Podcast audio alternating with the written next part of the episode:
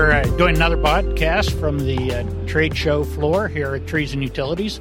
With us now is uh, Jennifer Whitacre, who is Senior Director of Strategic Accounts at N V five. Welcome. Thank- Appreciate your coming and joining us. Well, thank you for having so, me. It- Start by giving us a little bit of background on yourself and uh, N V five, and we'll go from there. Okay. Um, I my background is LIDAR. I've been working with LIDAR since two thousand. So, wow. yeah, I started with three ball space engineers back like years ago. So learned LIDAR from ground up out in the field, and then have worked my way through technical, like field operations, working in operations with like writing presentations, proposals, contracting, to project management, and just kind of like done, I've, I've done pretty much the whole workflow yeah. for LIDAR and, and remote sensing. Um, so that brought me out to California. I'm currently working with N V five Geospatial out of the Bay Area. Okay. Yeah, and you're wow. here because you're uh, presenting, right? I am presenting, yes, with Eric Brown um, tomorrow on remote sensing and insurance, and you know how to bring bringing down insurance rates because of the, you know, we've had a ton of issues, right, with wildfire. We know and Eric well. Yes. Extremely expensive yeah. insurance rates and hard to get. Yeah. Yeah, even like in California where I live, even with our homes, we're losing our oh, yeah. insurance due to oh, the yeah. insurance. It's a, it's a real problem. It's a I mean, huge it's a problem, problem that the whole industry is facing because it's also made uh, being able to like price projects uneconomic. And uh, so there's a, a bit of a complexity with utilities and the people that can provide services because insurance is just, there's a concern. And I think there has to be a bigger conversation around that. So that's great that you guys, you know, we had um, Eric Brown, and Eric's a, a regular guest on, on the podcast, and we had Neil Fisher as well, and we were talking a little bit about the insurance. So that's great that you guys are focusing on that today. So can so. you give us a quick recap of your uh, presentation? presentation? Well, Eric will be doing the meats and the meat and potato meat portion and potatoes, of that yeah. presentation.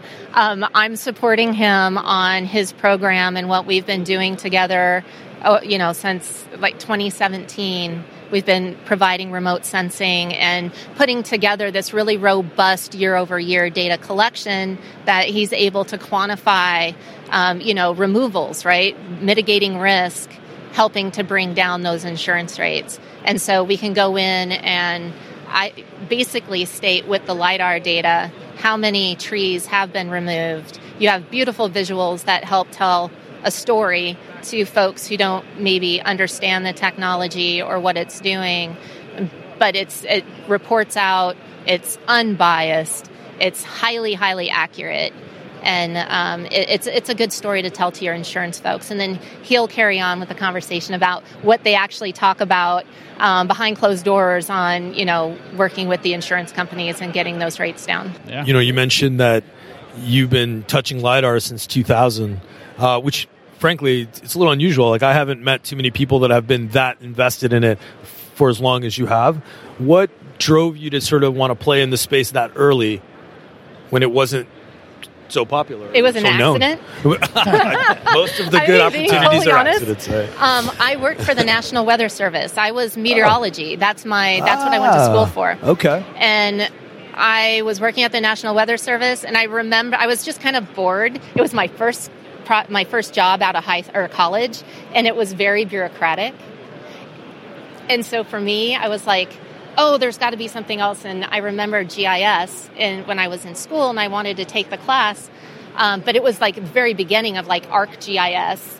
And um, so I went back to school for my G, my G I S certificate and then found a job. I was hired on the phone Um, from a job I found probably on monster dot com or something at the time, working with LiDAR. Um, and they basically said, they will teach me. And so that's where it yeah. started. And then working with sensors back then, I think we operated maybe the first or second system that rolled off the line, right? It was like little tiny five kilohertz systems. And now we're at like unspeakable, like technology changes. From how, you know, so it's it's fascinating to me. So how would you describe N V five's kind of core business?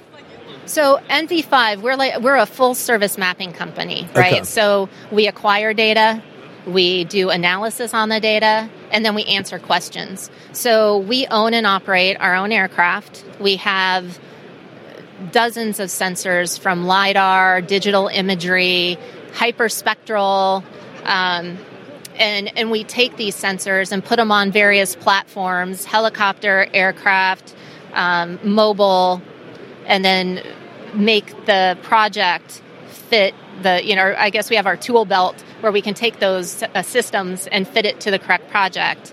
And then um, we take all that data, we analyze it, and then the answering is we, we kind of work with, we're more, I want to say we're co- consultative.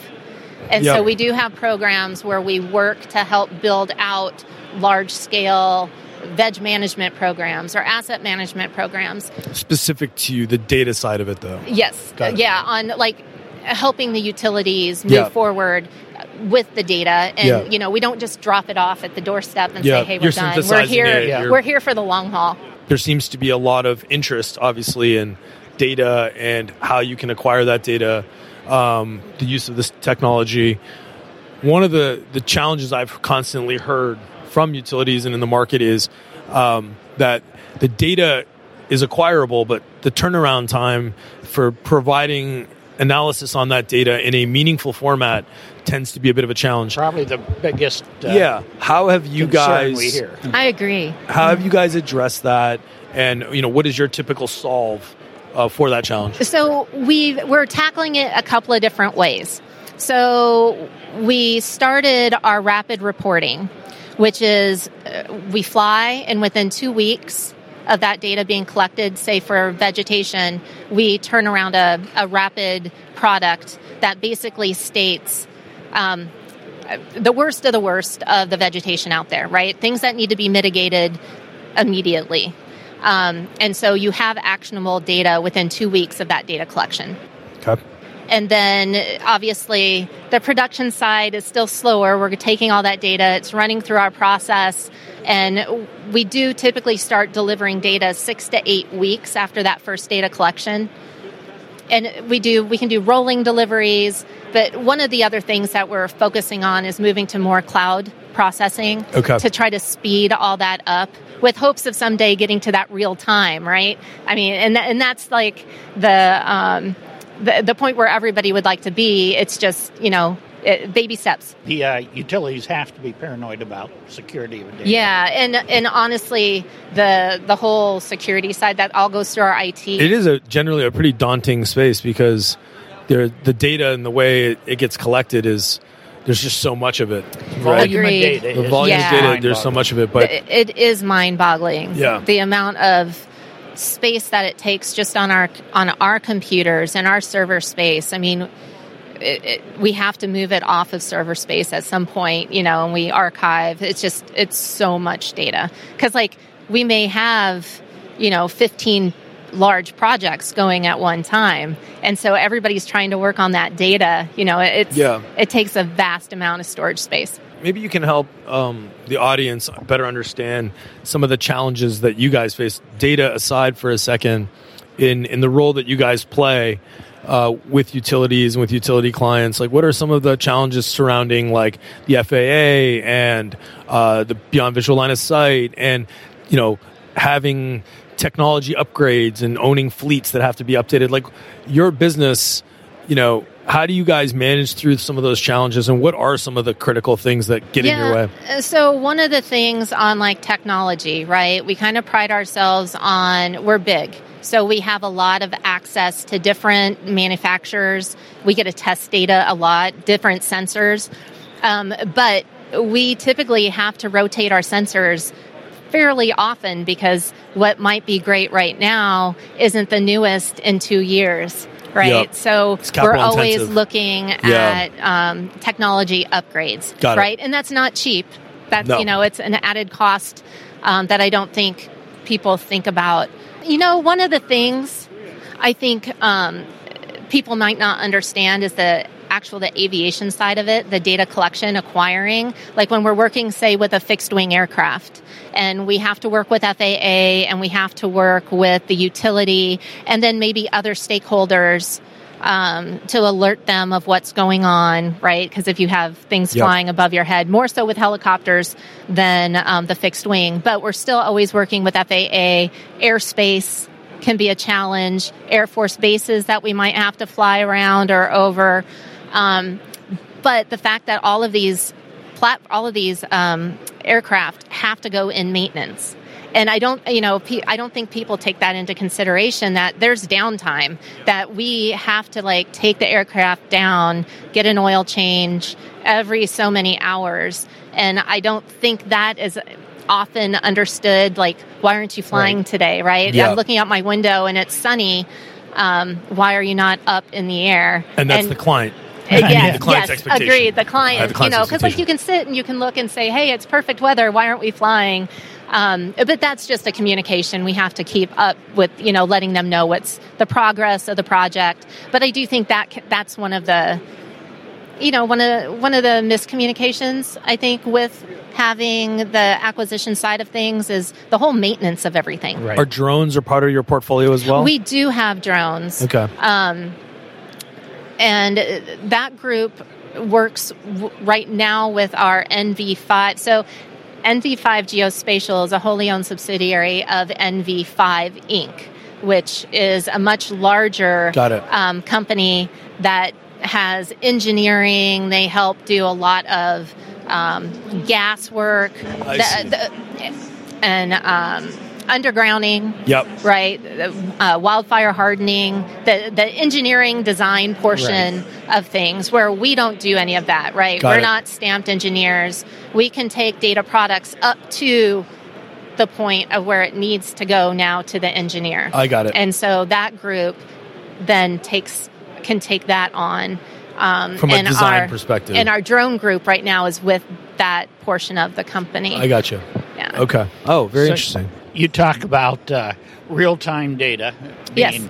somewhere down the road. Right. You know, what, uh, where do you think this is going? What else is changing well, in technology? You know, the other thing I'd like to see is more um, live. Like, you're out flying video and you're getting live feeds. So you could have somebody sitting, like, for emergency management support, right? Like, say you have a lineman or somebody doing a desktop review after an event, say it's a P S P S event, like in California with wildfire, and um, somebody is now sitting at a desk as this live feed of video is coming in from out in the field, and they can be doing a visual inspection to get those circuits back online if they had been shut off during an event, right? So, like, a lot of it is more like speeding up the process, yep. um, looking at other technologies. There's a lot of da- a lot of different things out there. S A R, um, you know, there's satellite. Satellite is progressing. At some point, you know, I think they do. It does a really good job of trending. Like trending data, tree health, things of that nature. So, so, Jennifer, in your role, is your role more focused on the management of your existing client portfolio, or is it also to help identify new technologies and new partnerships? Like, can you maybe share with the audience, like, the full scope of how you touch the industry today? J- me or yes, my you. Entire... No, you. We're interested you, you. in you. Yeah. I, it, me. So I'm a little bit of all of that. Okay.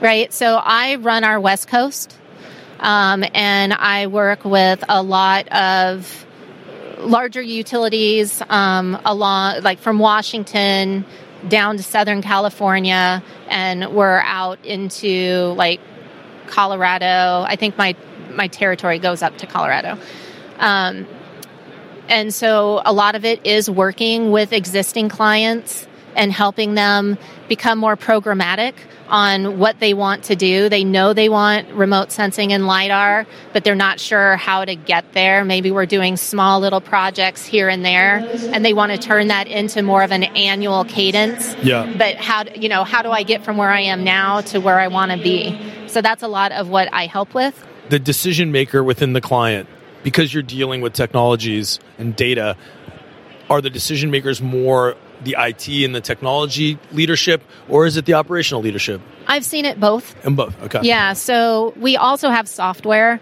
um, and it's our own web-based platform for visualization, data management, and a lot of that will go through I T, um, and then a lot of the remote sensing. Usually, I, I'm dealing more and more these days with remote sensing P M Os, where the utility is sending up its own remote sensing group. Um, but otherwise, it is working with operations and the, like, say, the veg management group or the asset management group um, on putting together programs. Given in your territory, is there a client in the market that you would say is maybe best in class or has really adopted the most um, open way of thinking in terms of how they look at technology, the data, et cetera? Who's who's the most advanced, in your opinion, in the market? That's a very good question. And um, I'm going to say all of our groups that actually have decided to start working with technology. Um, I feel like a lot of utilities are very open to piloting new things. And if they're already taking the jump into using the remote sensing, the LIDAR, the digital imagery, they're more open to trying new things. Like, you know, hyperspectral for tree species. We've been doing that with, you know, several different utilities. Um, taking, you know, one of the things that a lot of groups are doing now, it might have been a V M program, but now that data is kind of being collected so it can be leveraged across the entire enterprise. So other groups can take advantage of the data that's being collected. And so, like, now maybe your engineering group is using that data to update their P L S C A D files, or maybe Hydro's taking that data and looking at, you know, some dams and right. and distributions using it for assets. So, you know, there's a lot of different use cases use cases for yeah. that data that is collected once. Yeah. Oh, Where great. are we with species I D? So it, it's out there, right? Um, is it accurate? The last project that I had, we had a ninety-two percent. Okay. Wow. And but what we're doing is, you know, we're looking at five species. I don't we oh, don't okay. like yeah. recommend Understood. looking at ten, thirty different, you know, you might have a whole hit list of trees you want to identify, but that will muddle up your model. Right. It's not going to be able to focus in on um, on on the results that you're looking for, and I think that's where your accuracy your accuracy starts dropping. Um, so so our, we like to look at smaller yeah, that makes groupings. Sense. And that covers majority of the workload. Yes, and know, also for ten. Large areas, you have to look at different ecoregions right. too, right? Because all yeah. trees aren't the same in different areas. Like in California, for instance, there's coastal and there's inland and the Central Valley area and there's the Sierras and everything is different. We've seen a lot of, um, and I'm sure you've seen this in California, given it's also a technology hub, a lot more money from the V Cs and the private equity firms flowing into the space. Um, so a lot of competitive uh, players out there doing similar things. Yes. Um, y- y- you know, you t- you shared with us what N- N V five focuses on, but maybe you can leave us with the unique value proposition that separates you from the marketplace. Well, I do believe that N V five Geospatial is unique in the fact that we can scale. Like, we do very, very, very large programs. And I don't... I don't want to say that we're the only ones that can do that, right. but it. I feel like that's where we really excel, is being able to take tens of thousands of miles of transmission or distribution mm-hmm. and get everything out the door on yep. time, on budget, you know. Yeah. Um, yeah, all that stuff. All that great stuff, but like get it so that it's actionable for the clients. Okay. Yeah. Oh, Good. Very cool. So when's your presentation? My presentation is tomorrow at eleven thirty. This was your dry run. Yeah, yeah, definitely. no, um, this is great. This was great. Really um, thank you for making time. Um, it's a fascinating space that you're, you guys are leading, and uh, you know, we really enjoyed kind of learning about you and learning about, you know, your your company. And thanks for doing this. Well, I greatly yeah. appreciate you guys reaching out and asking me to be yeah. part of no, this. Of this has been fun. This Good is to awesome. Meet you. Thanks, yeah, Jeff. Thank I really you. Appreciate it. Thank you. That's it for this episode of Trees and Lines, brought to you by Iapetus Holdings. If you like the show, please give us a five-star rating on Apple or Spotify. If you have any questions or comments on any of our episodes or ideas for topics or guests, we'd love to hear from you. Please contact us at trees and lines at iapetus l l c dot com. We'll chat with you soon.